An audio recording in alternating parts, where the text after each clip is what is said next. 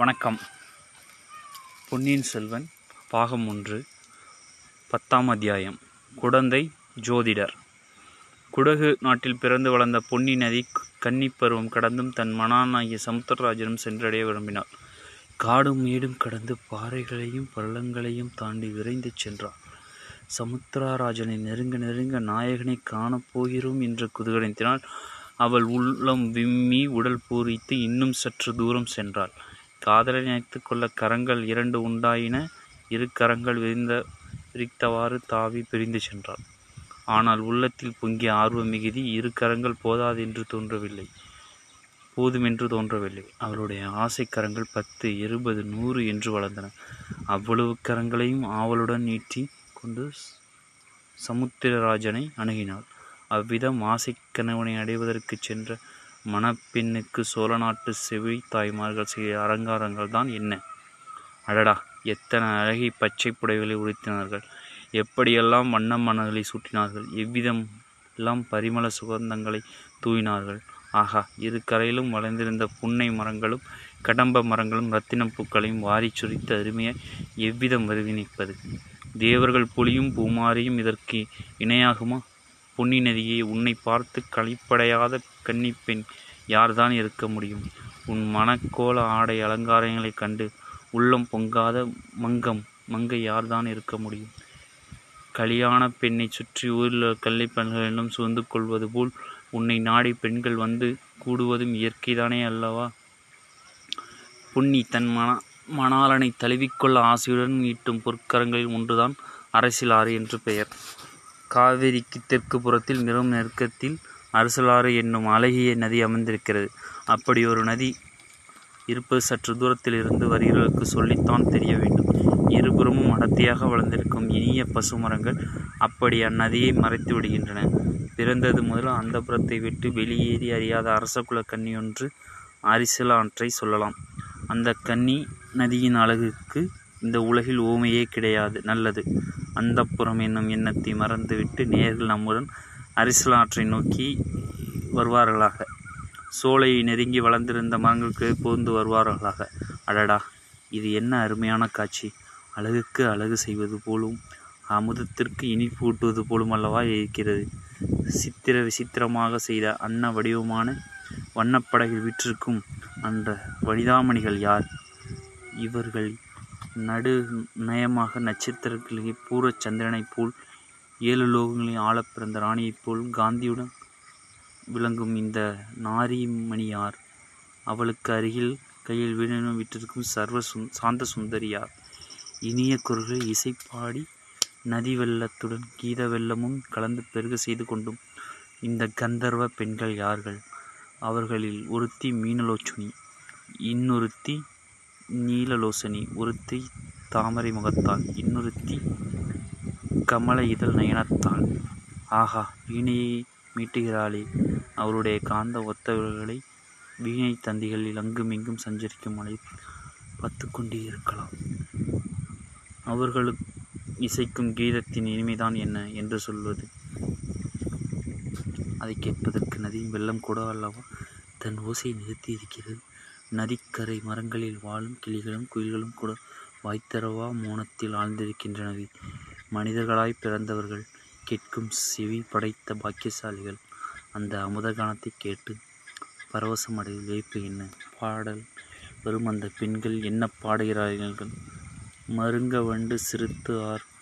மணிப்பூ ஆடை பதுபோர்த்தும் கருங் கயற்கண்ணன் விழித்து ஒழ்கி நடைந்து வாடிய காவேரி. கருங்கயறு கண் விழித்து ஒழ்கி நடந்த எல்லாம் நின் கணவன். திருச்செங்கோல் வளையாமை அறிந்தேன் வாழி காவேரி. பூவர் சோலை மயிலாட பூரித்து குயில்கள் இசைப்பாட காமர் மலை அசைய அருகசைய நடந்தாய் வாழி காவேரி. காமர் மலை மருகசைய நடைந்த வெள்ளம் நின் கணவன் நாமவேலியின் திறங்கண்ட அறிந்தேன் வாழிய காவேரி. இத்தகு இந்த அமுத பாடலை தமிழ் பாடல்களை எங்கேனும் கேட்டிருக்கிறோமல்லோ ஆம் சிலப்பதிகாரத்தில் உள்ள வரிகள் இவை. எனினும் இந்த பெண்கள் பாடும்போது முன் எப்போதும் இல்லாத வனப்பும் கவர்ச்சியும் பெற்றுவிடுகின்றன. இவர்கள் பொன்னி நதியின் அருமை தோழிகள் போலும் அதனாலேதான் இவ்வளவு ப பரவசமாக உணர்ச்சி ததும்ப பாடுகிறார்கள்.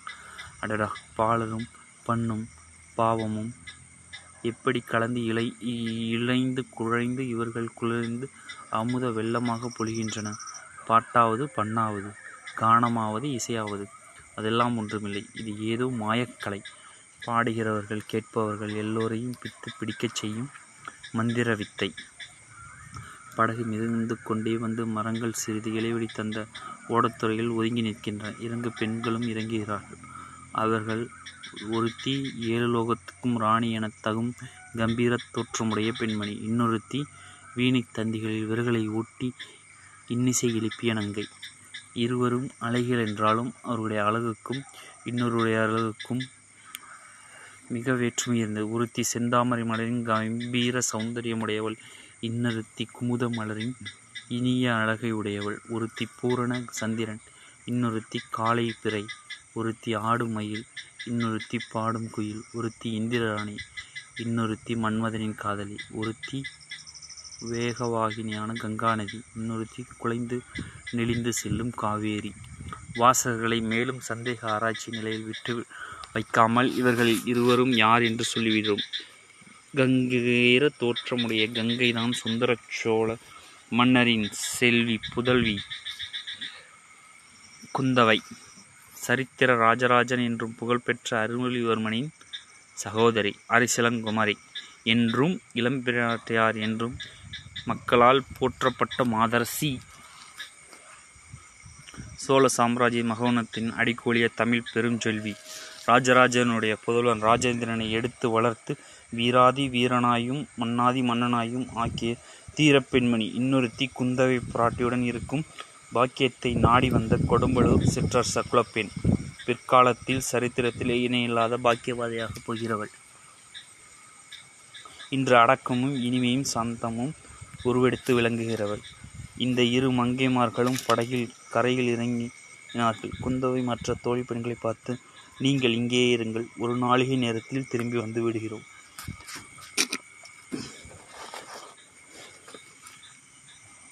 என்றார். அதற்கு அந்த தோழி பெண்களையும் தெய்வ தமிழ்நாட்டில் பற்பல சிற்றரசர்களின் அரண்மனையில் பிறந்த அரசியலங் குமாரிகள் குந்தவை தேவிக்கு தோழியாக இருப்பதை பெற்றற்கரும் பெரும் கரு பேராக கருதி பழையறை அரண்மனைக்கு வந்தவர்கள்.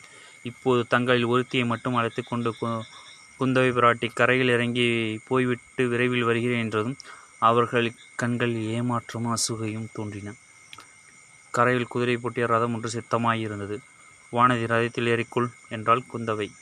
தன் தோழியை பார்த்து வானதி ஏறியும் தானும் ஏறிக்கொண்டு ரதகம் வேகமாய் சென்றது. அக்கா நாம் இங்கே போகிறோம்? எனக்கு சொல்லலாமா? என்று வானதி கேட்டான். சொல்லாமல் என்ன? குழந்தை சோதியர் வீட்டுக்கு போகிறோம் என்றால் குந்தவை.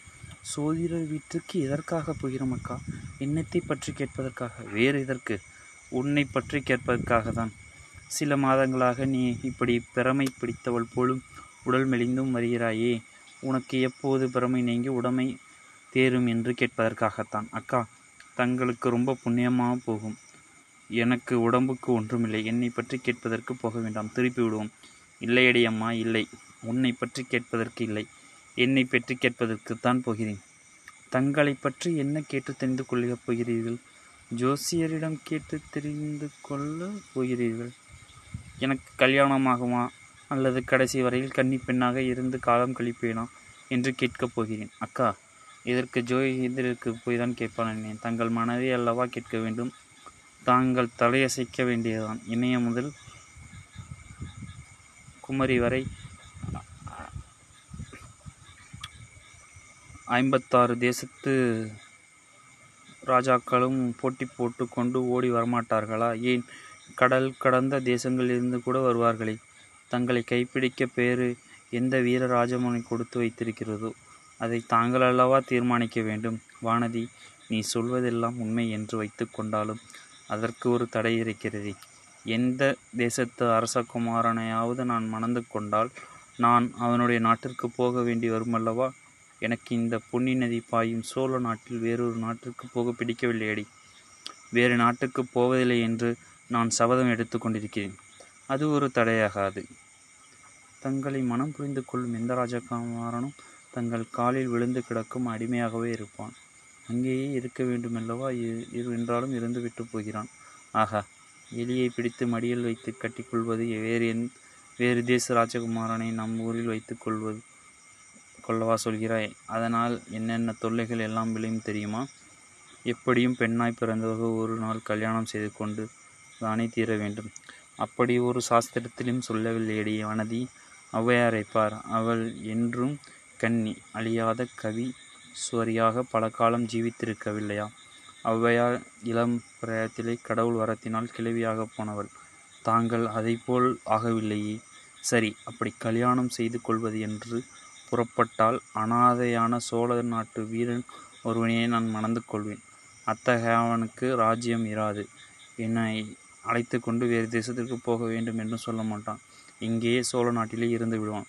அக்கா அப்படியானால் இந்த சோழ நாட்டை விட்டு போக மாட்டீர்களா? ஒரு நாளும் போக மாட்டேன். சொர்க்கலோகத்திற்கு என்னை அரசியாக்குவதாக சொன்னாலும் நான் போக மாட்டேன். இன்றைக்கு தான் என் மன்னன் நிம்மதி அடைந்தது. எது என்னடி? நீங்கள் வேறு நாட்டிற்கு போனால் நானும் உங்களோடு வந்தே தீர வேண்டும். உங்களை விட்டு பிரிந்திருக்க என்னால் முடியாது. அதே சமயத்தில் இந்த சோழ வளநாட்டை பிரிந்து போகவும் எனக்கு மனமில்லை கல்யாணமானால் நீ பிரிந்து போய்த்தானே தீர வேண்டும். நான் கல்யாணம் செய்து கொள்ளப் போவதில்லையே அக்கா. அடியே எனக்கு செய்த உபதேசமெல்லாம் எங்கே போற்று. தங்களைப் போலவா நான் அடிக்கல்லி? எனக்கு எல்லாம் தெரியும். என் கண்ணில் மண்ணை தோடாம் என்றா பார்க்கிறாய்? உனக்கு சோழ நாட்டின் மீது அபிமானம் ஒன்றும் கிடையாது. நீ ஆசை வைத்திருக்கும் சோழ நாடு வாழும் வேலும் தாங்கி ஈழ நாட்டு யுத்தம் செய்ய அல்லவா போயிருக்கிறது? உன் அந்தரங்கம் எனக்கு தெரியாது என்றா நினைத்தாய். அக்கா அக்கா நான் அவ்வளவு மடமதி உடையவளா? சூரியன் எங்கே? காலை பனித்துளி எங்கே? சூரியனுடன் நட்பு பனித்துளிக்கு ஆசைப்பட்டால் என்ன பயம் பனித்துளி சிறியதுதான் சூரியன் பெரியதான் பிரகாசமானதான் ஆனாலும் பனித்துளி அப்படி சூரியனை சிறைப்பிடித்து தனக்குள் வைத்திருக்கிறதே இதோ இல்லையோ?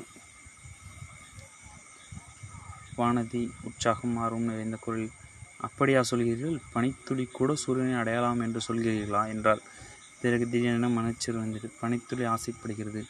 சூரியனையும் சிறப்பிடிக்கிறது. ஆனால் பலன் என்ன? சிறிது நேரத்திற்கெல்லாம் சரியான தண்டனை அடைகிறது. வெயிலில் உழந்து அந்த இடம் தெரியாமல் மறைகிறது. அது தவறு வானதி. பனித்துளியின் ஆசை கண்டு சூரியன் தன்னுடைய பனித்துளியை ஜ ஐக்கியப்படுத்திக் கொள்கிறான். தன் ஆசைக்கு உகந்த பனித்துளி பின் பிறர் புருஷர்கள் கண்ணில் படக்கூடாது என்று அவன் எண்ணம். இரவு வந்ததும் மறுபடியும் வெளியே வந்து வெளியே விட்டு விடுகிறான். மறைந்த பனித்துளி மறுபடியும் உதிக்கிறது அல்லவா அக்கா இதையெல்லாம் என்னை தேற்றுவதற்காக சொல்கிறீர்கள்.